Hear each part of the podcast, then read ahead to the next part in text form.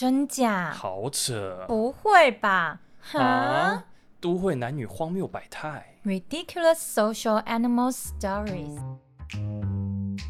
都会男女，那不就都社畜吗？大家好，我是处男，我是处女。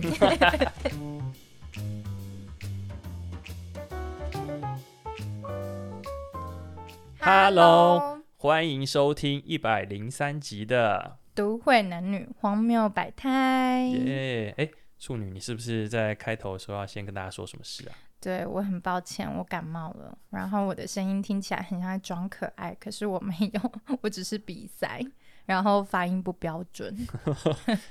鼻塞会影响这么多事吗？我怎么都不知道。我觉得我有。你确你确定这不是故意装可爱？有一点点。哎、欸，好啦，上一集你好像跟我们分享，就是说，呃，你有一个人跑去泰国玩，你要跟大家分享一下怎么样？一个人去泰国好玩吗？嗯，我觉得泰国很适合女生自己一个人去、嗯，不会很不安全。妈妈通常都会觉得女儿很危险。对，我出发前，我妈也说，嗯、哦，泰国感觉很危险哎。但其实我跟大家说，泰国非常的安全。嗯，就是因为泰国人他们信仰佛教，所以他们其实本质是非常善良的。他们不太喜欢用偷抢拐骗的方式对待女生。嗯嗯嗯。然后泰国男生也比较小男生一点。嗯，所以他们其实不太会就是性骚扰女生。你有自己一个人旅行的经验吗？这是我第一次，所以我才会想说，哦，那我想要去一个我语言有通的国家。所以你会说泰文？我会说泰文。来说一句听听看。不要，这样我会紧张。你用泰文说：“大家好，欢迎收听一百零三集的《都会男女荒谬百态》。”嗯，Hello everyone。不行，啊这讲英文，我会有点紧张，因为泰。泰语的发音比较跟中文不太一样，我下次练习一下啦，来跟大家说一下好不好？没问题。那你跟大家分享一下，就是一个人旅行跟或是跟朋友旅行最大差别是什么？嗯，我觉得自己一个人旅行会花很多时间跟自己对话，嗯，然后你会更花很多时间去体验你自己心里的感受是什么。就比如说，你跟一群朋友一起出去的时候。大家说要吃 A，你很少会说哦，我不要，我要吃 B。可是你自己一个人的时候，你就非常的能够呃感受你自己真实的感知。那你会不会根本就不知道要吃什么？有的时候会，然后有的时候就会觉得我现在就偏偏不想吃这个东西，嗯、我想要去一个很远的地方吃一个我很想吃的甜点，嗯、我就。非常的随性的就可以去那个地方做我想做的事情，其实就是不用顾虑别人的感受啊，自己一个人要做什么就做什么。对，而且我有发现，在自己一个人旅行的期间，你更容易爱上你自己，就是你会知道哦，原来这就是我自己一个人的样子，然后你会开始试着欣赏你自己一个人的样子的的。不同的表现，嗯、那些是你很少在跟一群朋友一起的时候会展现出来的样貌，好像还不错，大家都可以体验看看一个人去旅行。我我印象中之前有一个排行榜啊，就是一个人做什么事情是孤独感会最高的。嗯、哼其实像一个人看电影啊，或是一个人看医生。嗯哼，孤独感都蛮高，但是看起来你一个人去旅行蛮如鱼得水的，蛮如鱼得水。甚至其实我在一个人旅行之前，我就花很多时间。跟自己相处，一个人去看电影啊，看医生啊，嗯、甚至去医院开刀，我都自己一个人去。哦，真的假的？真的。你已经把所有别人觉得很孤独的事情都做完了。对，所以我觉得我好像蛮能够适应这种只跟自己相处，甚至自己去面对很困难的事情的这种情境。嗯，哦，对，我，我对于我自己非常的有信赖感，我相信我自己。嗯好，那经过这次经验之后，你比较喜欢一个人出去旅行，还是一群人？我必须说，一个人旅行更有趣。嗯，我会推荐大家要自己一个人旅行，你会在里面找到很多的自我，然后回来之后，你真的会发现你更爱你自己。哦，我觉得孤独这件事情可能也会成为我们以后这个 podcast 讨论的主题耶。可以，我觉得可以开一集 讨论一下这件事。对，因为像我人生第一次一个人去。看电影的时候，我就碰了非常荒谬的事情，我觉得可以留在那一集来跟大家分享。好想知道，好啦，那我们都叫警察了，真的假的？真的是不是这个关子卖很大？大家很粉丝敲碗，想知道。对，好，我们今天来进入我们今天的主题哦。我们今天主题要谈什么呢？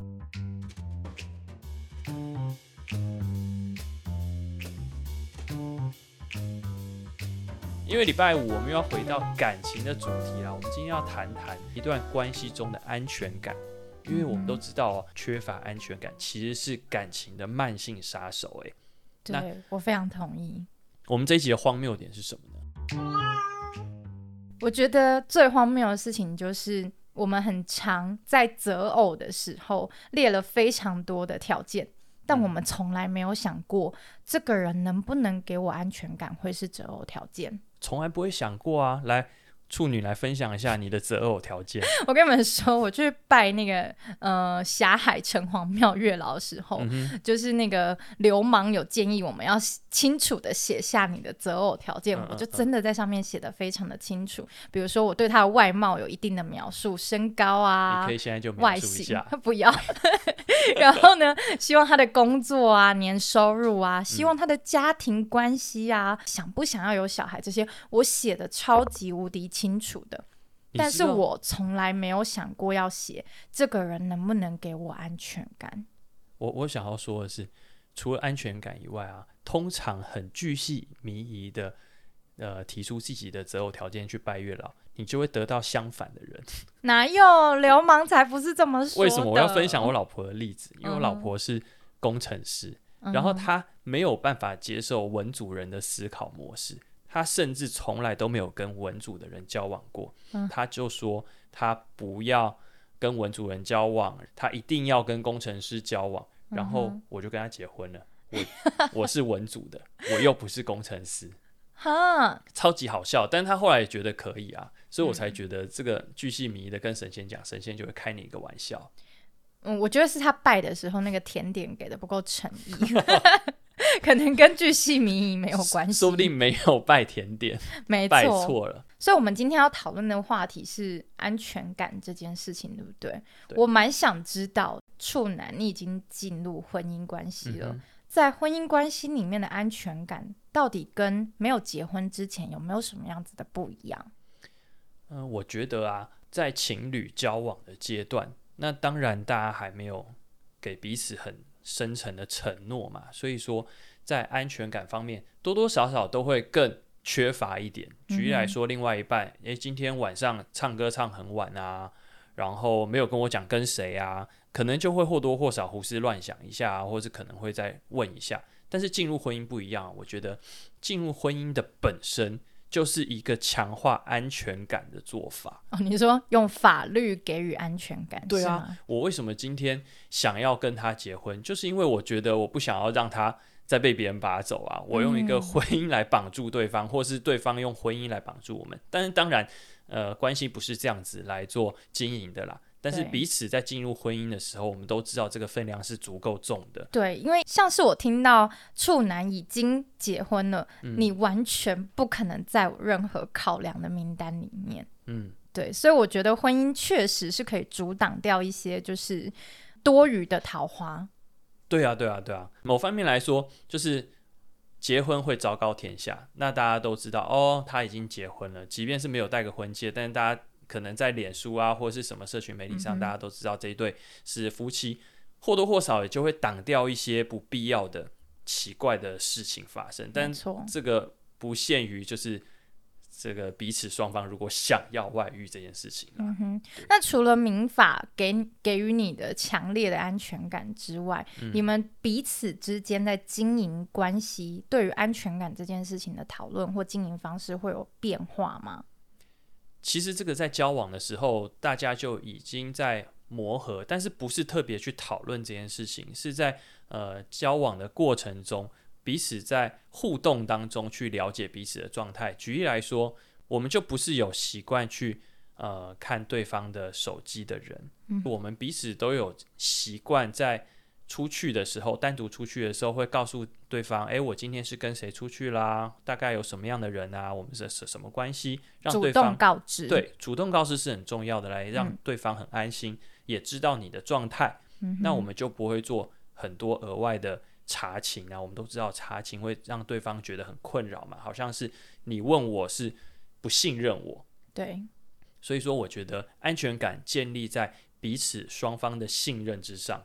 如果这个信任是没有被打破的时候，嗯、那我们在相处的过程中都会非常的舒服啊，也不会有所谓的猜忌啊，或是心中小剧场一直爆发出来。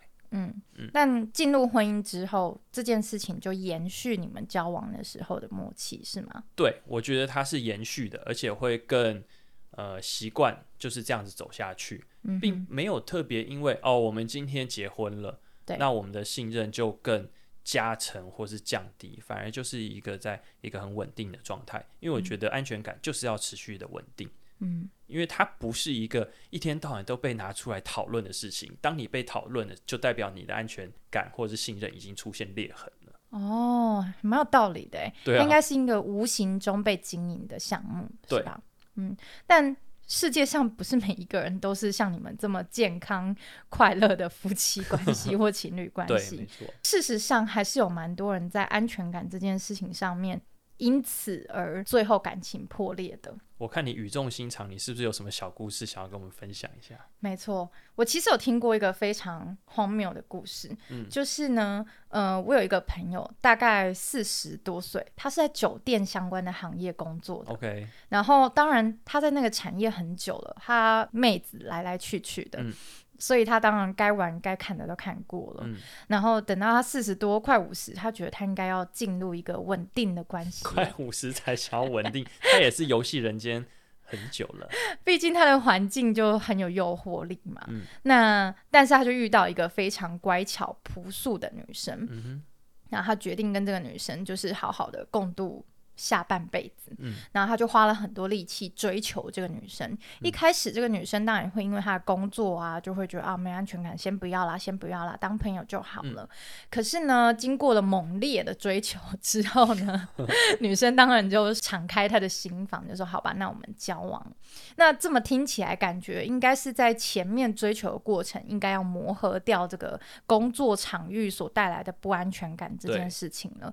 可是殊不知，在真的。交往之后，女生才开始启动了这个不安全感这件事情。以前从来没有这个启动的状态，她只是觉得啊，不要了，不要，你的工作环境比较复杂。哎、欸，我很好奇、欸，哎，这个女生是圈内人吗？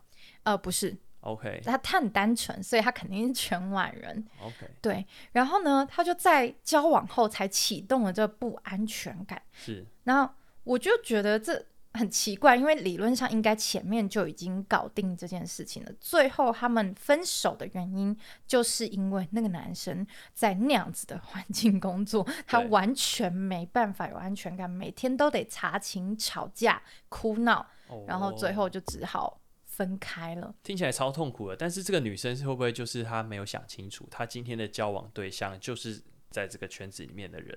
嗯，我觉得这件事情跟缺乏安全感的本质是你害怕失去。嗯，所以当你们还没交往的时候，其实你还没有拥有这个男生。对。可是你一旦交往了，你已经拥有了这个男生，你就会害怕失去这个男生。哦，他的心理状态是害怕失去的，所以才会产生他的不信任。没错。可是其实其他条件是完全没有改变的，嗯、所以，嗯、呃，比较多数是不安全感，完全是来自于一个心理的状态的变化。诶，那这个女生她有察觉到？他出现这样状态吗？前期会跟他沟通这件事情，可是时间久了，被掌握的事情越来越多，嗯，多到只要比如说三十分钟内没回讯息，女生就俩攻俩攻夺命连环扣，要自杀，这么夸张？对，所以男生最后就只好觉得算了，因为我的工作是没办法常常回你讯息的，嗯。对，所以就反而因为抓得更紧，你太没安全感，抓得更紧，男生最后就崩溃了。他本来是一个要浪子回头没错的男生，最后反而被逼到一种绝境，觉得好吧，算了，我好像不行，没办法进入这种稳定的关系哦。嗯，我觉得我完全可以同理这个男生的想法，因为像我自己是一个漂配的水瓶座，就是不喜欢被管，所以说，如果我我随时随地都要回报，或是都要做拍照啊，然后报备啊，或者是要提供我的手机给对方看，这种绝对是非常非常压迫的。即便是我没有想要干嘛，但是如果我今天跟哥们出去看个电影，或者是喝喝个酒。诶，中间要不断的报备，大家也会说，诶，你是怎样啊？妻管严哦，对这个压力超大的。对，所以，嗯，我我自己觉得，安全感这件事情，嗯、它跟外在的条件可能没有非常大的关系。对，可能跟你自己心理健全的状态会有非常强烈的关系。这个好像还会建立在一个呃自卑的状态里啊，因为可能有一些状况是。哎，我今天就觉得这个女生超级正，然后我死命的追求，还真的被我追到了，这叫做越级打怪。你做过吗？我我我我现在老婆就是越级打怪啊。对，你老婆好漂亮哦。但但我好像还没有没有特别这种不安全感。嗯哼。对，但是我相信很多人因为越级打怪成功了之后，你你刚刚所说的，因为得到才有失去的可能。对。那因为害怕失去。所以他的不安全感就出现了，就开始折磨他了。嗯，对。那这个时候，我觉得，那在追求之前，可能就要先想一下，我 hold 不 hold 得住这个男生，或我 hold 不 hold 得住这个女生啊？像你刚刚故事的例子，他可能就没有想过，他到底 hold 不 hold 得住这位在娱乐业工作的男友。对，所以老实说，我们开场说的就是我们现在在选择条，嗯，择偶的条件，我们开了非常多外在的条件，嗯，但是我们真的没有去非常注意，在感情的关系里面能不能建立一个好的安全感，是一个呃能不能经营长久关系的重要因素。那像处女，你自己过往的这个交往经验，你会讨论关于这样议题吗？我会，不过我觉得我自己是一个对自己有信心的人。嗯，我的信心不是来自于说哦，我觉得我自己长得很漂亮或什么这种类型的信心，嗯，而是我知道你为什么当时候喜欢我的那个信心。嗯，我只要能够让你长期对我保持一个呃喜欢的状态，其实我没什么道理觉得我应该要失去你，因为你就喜欢我。这件事情就超级简单的，你喜欢我，你不会离开我的。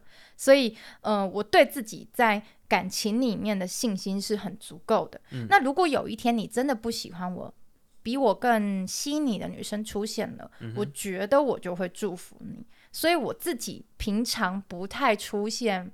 没有安全感的状态，嗯、最主要原因是来自于我对于感情是非常信任以及非常有信心的。那其次是我觉得我蛮善于在感情的前期就开启说哪些是我自己的底线。嗯。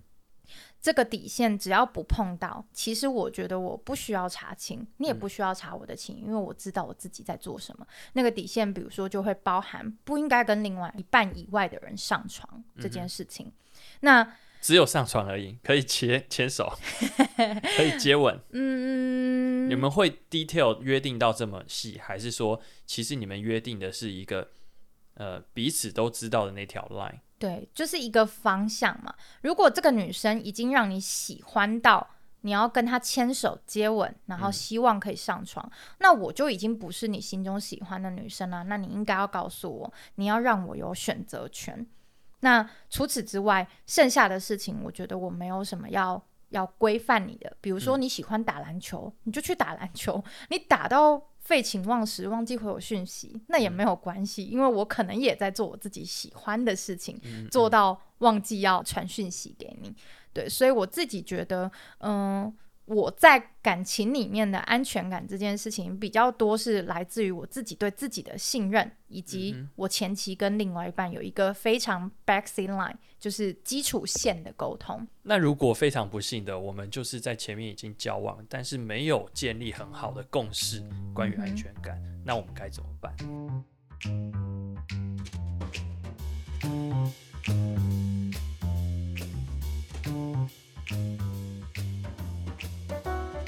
我觉得要看情况。如果说我们在交往后，是因为你做了一些事情，嗯。明确的会让我失去信任感，比如说你真的就跟别的女生暧昧，对。你真的甚至可能出轨了，嗯、那这件事情我们要讨论的就会是我们适合继续下去吗？对啊，我还是你结束了，对我还是你喜欢的那个女生吗？嗯、但如果不是，只是比如说环境因素的改变，我开始产生了危机意识感，哦、开始失去了安全感，那可能就是我同部门来了一个大正妹同事，对，被另外一半知道了。对，有这个可能。有哦。那如果是像这样子的情形，然后我开始觉得，哎，有一点点吃醋，他还坐在你旁边，对还有点在意的话，嗯、那这个时候我觉得是需要提出来好好讨论的，嗯、就可以跟另一半说，我很在意这件事情，嗯、那你可以帮助我什么吗？对。那我觉得这个时候另一半的回馈是很重要的，比如说你还是要呃提醒你的。呃，女朋友跟他说：“嗯、我喜欢你，不是因为只是你的外表好看，我可能喜欢你贤惠的煮饭，我可能喜欢你个性里面很天真可爱的样子。嗯嗯嗯”那个女生没有，我觉得我是还没看到。我觉得，如果你能够呃在这个时候给予最及时的支持跟回馈，我觉得女生是可以很快消弭那个。因为环境变动所产生新的不安全感这件事情的，简单来说就是耐一下。嗯哼。要要能够适时的称赞对方啦，因为就像我刚刚说的，我对我们的感情有信心、信任，嗯、是因为我相信你喜欢我某一种样子，你不会随意的喜欢别人。那你偶尔也要提醒我一下，我还喜欢你这些东西哦，那你就会持续的增加我这个信心跟信任感。嗯、所以我觉得双方的互动是很重要，即使是心智很强大的女生，嗯、像我这样子的女生，我还是觉得有时候。后男友给我一些提醒或正向的反馈，他可以加强我在呃感情中的安全感的。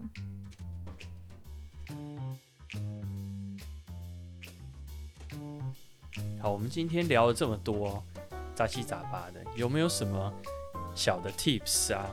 几点来提醒我们的小动物们，可以怎么样来建立安全感，或是在另外一半出现安全感危机的时候，来 cover 回来一下。嗯，我觉得我们今天有三个蛮重要的结论。嗯，首先，我觉得第一个最重要的结论就是安全感这件事情是需要放进去择偶条件里面考量的。这样以后月老很忙哎，还要多一个项目，或者是你必须变化一下这个安全感的的条件，比如说他不能是风俗行业的人啊，嗯，他不能长太帅啊，对。他不能太有钱，对 对象是不是越级打怪也要先在追之前就想一下？对啊，有钱会作怪啊，这种的。的总之就是你必须把你会觉得没有安全感的项目具体化，成为、嗯、呃择偶条件的考量。嗯，好，那假设我们都已经在择偶的时候思考好了，也讨论好了，但是我们在中间还是会碰到出现这个焦虑啊，或者是。安全信任感的危机，那该怎么办？嗯，就是像刚刚说，我们可能要比较坦诚的去沟通，嗯、就是嗯、呃，找到呃双方焦虑的来源是什么？对，嗯，这样子才有办法及时的去解决跟支持对方。的确，我觉得这个就跟呃心理疾病有没有病视感这件事情是一样的。没错，有的时候我根本就不知道我已经出现了信任感危机了。然后我就开始要求对方了，我的情绪我已经深深的陷在这个情绪当中。对，所以我觉得这个找到焦虑感的来源，或是我认知到自己有这个焦虑危机是很重要的。没错，就像刚刚我如果有点在意。老公或是男友旁边做一个正妹，我应该要赶快跟他讲，嗯、让他知道说哦，我在意这件事情。可是不要把情绪无限上纲成每天另一半一半要去上班，你就要说你是不是要去出轨了？你是不是要跟别人搞暧昧？不可以这样，这样也太累了。就是交往的过程中变成很大的心理负担啊。没错，小剧场太多。对，然后我觉得最后一件最重要的事情就是你必须。呃，建立你自己的信心，嗯、对你自己的信心就是要自信，然后甚至你要相信爱情。就是每一段爱情，它都有很美好的地方，不是每一件事情发生都是有没有可能他会离开我，他会不会不爱我了？不要把情绪都放在那种非常负面的项目里面。嗯，嗯，嗯，只要相信你们是共同在经营一段有质量跟好的关系的话，双方都是会有意愿继续走下去的，不会有人找到一个很棒的对象，然后。不想要继续跟你下去，所以这个就是人性嘛。所以你必须相信爱情，然后你也必须相信你自己在呃关系里面是持续是有吸引力的。嗯，嗯，但我觉得呃也有可能到某一个状态之后人会改变啊。没错。那当人改变的时候，我觉得最后最后处理的条件那就是沟通，沟通就是王道啊。我不管我们今天的感情到底有没有出现改变，还是外部的环境出现了变化，还是说我们已经喜欢上了别人，嗯哼，我们都可以找到一个时机点，好好坐下来谈一下我们现在的感情状态是什么。然后两个人都有病逝感，两个人都意识到了我们现在的感情出现一些状况，那该怎么讨论，怎么改善？是不是我以后查勤的频率，我明明知道你上班很忙，我还是觉得你不回我讯息，我很受不了。那我们就约定啊，是不是在中午吃饭的时候来回个讯息？是不是准备要下班的时候提醒一下，我要回我要下班喽？对，所以是不是有点像企业一样，要半年 review 一下 你们的关系跟 KPI？对，然后能不能改善，能不能优化？嗯、对，对啊，其实呃，经营感情的过程啊，好像听起来很累哦，这些事情都要讨论，但是这些事情。又都在我们两个的日常生活中去发生，他也不是很刻意的，就是说，哎、欸，我们今天要约一个会议室，对。几点钟我们要来讨论这个事情，也没那么严肃，嗯，对啊，所以两个人达到一个共同的频率，然后保持相信爱情的心，那就可以长长久久的走下去。希望各位小动物们都有一段自己非常有安全感而且幸福的感情。真的好啊，那我们今天这个主题聊到这里。我们下一次要来聊什么呢？哦，下个礼拜，下一次我蛮想要跟大家聊聊，就是我前一份工作的状态，就是 work from home 的状态，嗯、对。到底 work from home 是提升效率还是降低效率？我知道市面上有非常多的就是研究报告，嗯，针对企业的角度看待员工 work from home 之后对企业提升的效能啊，或者是状态节省的资金。